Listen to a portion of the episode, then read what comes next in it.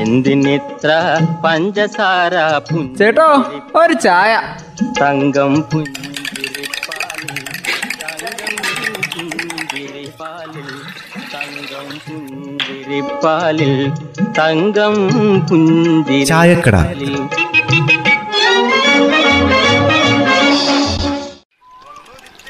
രാമുവേ നീ ടൗൺ വരെ പോയി കുറച്ച് സാധനങ്ങൾ വാങ്ങി വേണം കടയിലെ സാധനങ്ങളൊക്കെ എല്ലാം തന്നെ തീർന്നു. മാമ മാമ ഞാനും കൂടി വന്നാലോ? എനിക്ക് ഒരു ചുരിദാറിനുള്ള തുണിയും കൂടി എടുക്കാം. അടുത്ത ആഴ്ച കൂട്ടുകാരിന്റെ കല്യാണല്ലേ? അതിന് പോകാനാ മാമ പ്ലീസ്. ഐഷ് നീ ഒന്ന് പോയ തുളസി? എന്റെ കയ്യിൽ അഞ്ച് പൈസ ഇല്ല നിന്റെ ഒരു ക്യാഷ് ഉണ്ടേ നീ പോരെ. എന്നിട്ട് എനിക്കൂടെ ഒരു രണ്ട് ടീഷർട്ട് എടുത്ത എന്റെ രാമു നീ അവളെയും കൂടെ കൂട്ടിക്കോ. കാശ് ഞാൻ തരാം. ഓഹോ അപ്പൊ ഞാൻ ചോദിച്ച എനിക്ക് തരാൻ ചെറിയമ്മയുടെ അടുത്ത് പൈസ ഇല്ല എനിക്കിപ്പോൾ അറിയണം ഞാൻ തവിട് കൊടുത്ത് വാങ്ങിയതാണോ എന്ന് അവൾ എപ്പോ ചോദിച്ചാലും ചെറിയമ്മ ക്യാഷ് കൊടുക്കും. രാമുവേ നിനക്കുള്ളത് ഞാൻ തരാം. കഴിഞ്ഞ മാസത്തെ പെൻഷൻ പൈസയിലേ കുറച്ചിരിപ്പുണ്ട് ഇപ്പൊ സമാധാനായല്ലോ മാമന്. ഇനി എനിക്ക് വരാലോ അല്ലേ?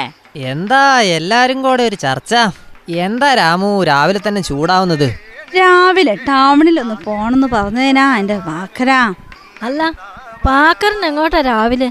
ഒരുങ്ങിയൊക്കെ ആണല്ലോ ഇറങ്ങിയേക്കുന്നത് എലക്ഷൻ പറക്കാൻ പറ്റാണോ അതൊന്നും അല്ല ജാനകിയടത്തി കുറച്ച് വളം വാങ്ങണം. അതിനെ ടൗൺ വരെ ഒന്ന് പോവാ നിക്ക് നിക്ക് പാക്കരേട്ടാ എന്തിയെ? ചേട്ടന്റെ മാസ്ക് എന്തിയെ? ഈ പത്രത്തിൽ കൊടുത്തേക്കുന്നത് കണ്ടോ?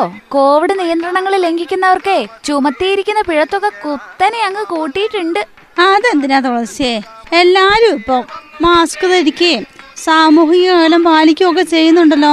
പിന്നെ എന്തിനാ? എന്റെ അമ്മ അത് ഇവിടെയൊക്കെയല്ലേ. പല സ്ഥലങ്ങളിലും ജനങ്ങളെ ഈ കോവിഡ് നിയന്ത്രണങ്ങൾ കാര്യമാക്കുന്നില്ല തോന്നിയ പോലെ നടക്കുകയാണ് അതുകൊണ്ട് എന്താക്കി? ഡീസന്റ് ആയിട്ട് പിഴത്തൊക്കെ ഞാൻ കൂട്ടി. അതുകൊണ്ട് ഈ മാസ്ക് ഇട്ടില്ലെങ്കിൽ അഞ്ഞൂറ് രൂപയാണ് പിഴയായിട്ട് കൊടുക്കേണ്ടി വരുന്നത് ആദ്യം ഇരുന്നൂറ് രൂപയായിരുന്നില്ലേ അതിപ്പോൾ അഞ്ഞൂറ് രൂപയാക്കിയിട്ടുണ്ട് ഇത് മാത്രമല്ല രാമു. പൊതുസ്ഥലത്തോ നടപ്പാതയിലോ പിന്നെ വഴിയിലോ ഒന്നും തുപ്പാൻ പാടില്ല. തുപ്പിയാലേ രൂപ അഞ്ഞൂറ് പിഴ അടയ്ക്കണം. ഇനി ഇതാവർത്തിക്കുകയാണെങ്കിൽ പിഴ മാത്രം പോരാട്ടോ. അവർക്കെതിരെ നിയമ നടപടികളും ഉണ്ടാവും. ഇതൊക്കെ ഒരു നല്ല കാര്യല്ലേ? മാസ്ക് ധരിച്ചങ്ങ് പുറത്തിറങ്ങിയാൽ മതിയല്ലോ.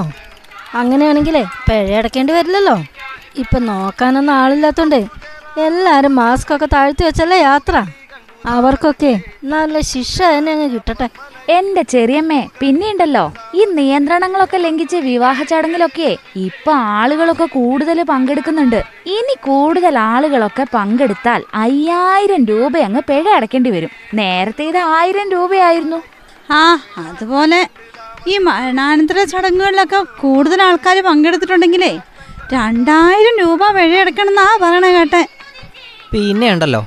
ഈ കടയിൽ വരുന്ന ആളുകളുടെ എണ്ണം നിയന്ത്രിച്ചില്ലേലും അവിടെ സാമൂഹ്യ അകലം പാലിച്ചില്ലേലും മൂവായിരം രൂപയാ പഴത്തുക. എന്റെ തുളസി നമ്മൾ ഇതെല്ലാം കേട്ടിട്ട് ഇനിയിപ്പോൾ ടൗണിലോട്ട് പോകണോ? ഇനിയിപ്പോൾ പിഴയും കൂടി അടയ്ക്കേണ്ടി വന്നാലോ? എന്റെ അടുത്ത് പൈസ ഉണ്ടോ?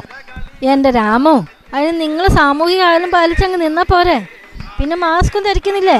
എന്റെ ചെറിയമ്മേ ഈ മാമൻ ഓരോന്ന് കണ്ടുപിടിക്കുക എന്നെ കൊണ്ടുപോണ്ടിരിക്കാൻ തുളസി ഞാൻ അങ്ങനെ പറയുന്നില്ല ഇത് മാത്രമല്ല ഇനിയുണ്ട് പിഴ കൂട്ടിയ കാര്യങ്ങൾ ഇപ്പൊ തന്നെ നോക്ക്. ഇപ്പൊ ഫുൾ ഇലക്ഷൻ പ്രചരണല്ലേ ഇപ്പൊ അതിന്റെ ഇടയ്ക്ക് അതിന്റെ ധർണ റാലി അതിൽ എന്തെങ്കിലും ഒരു- നിയമലംഘനം വന്നാൽ അതിനുണ്ടാവും വേറെ പിഴ അത് എത്ര പറഞ്ഞിരിക്കുന്നത് അറിയോ? മൂവായിരം രൂപ. അതുകൊണ്ട് പാക്കര ഇനി പ്രചരണത്തിനൊന്നും പോകണ്ട കേട്ടോ നല്ല കിട്ടും എനിക്ക്. ഇലക്ഷൻ പ്രചരണത്തിന് പോയാൽ മാത്രമല്ല ക്വാറന്റൈൻ ലംഘിച്ചാലും രണ്ടായിരം രൂപ അങ്ങ് പിഴ മേടിക്കും. അതുപോലെ കൂട്ടം ചേർന്നാൽ അയ്യായിരം രൂപയാണ് പിഴ. ലോക്ക്ഡൗൺ ലംഘനത്തിനും പിഴ കൂടുതലാണല്ലോ ഭാക്കര അഞ്ഞൂറ് രൂപയല്ലേ പിഴ? അതുപോലെ നിയന്ത്രിത മേഖലകളിലെ കടകൾ ഓഫീസുകളൊക്കെ തുറന്നാലേ രണ്ടായിരം രൂപ പിഴ കൊടുക്കേണ്ടി വരും. അതുകൊണ്ടേ എല്ലാവരും ഒന്ന് ശ്രദ്ധിച്ചാൽ നല്ലതാ. അല്ലെ പൈസ പോകുന്ന വഴി അറിയില്ല. കൂടെ എന്താകുന്നുണ്ട് കോവിഡ് ഇങ്ങ് പോരും. എന്തിനിത്ര പഞ്ചസാര ചേട്ടോ ഒരു ചായ. തങ്കം പുഞ്ചിരിപ്പാലിൽ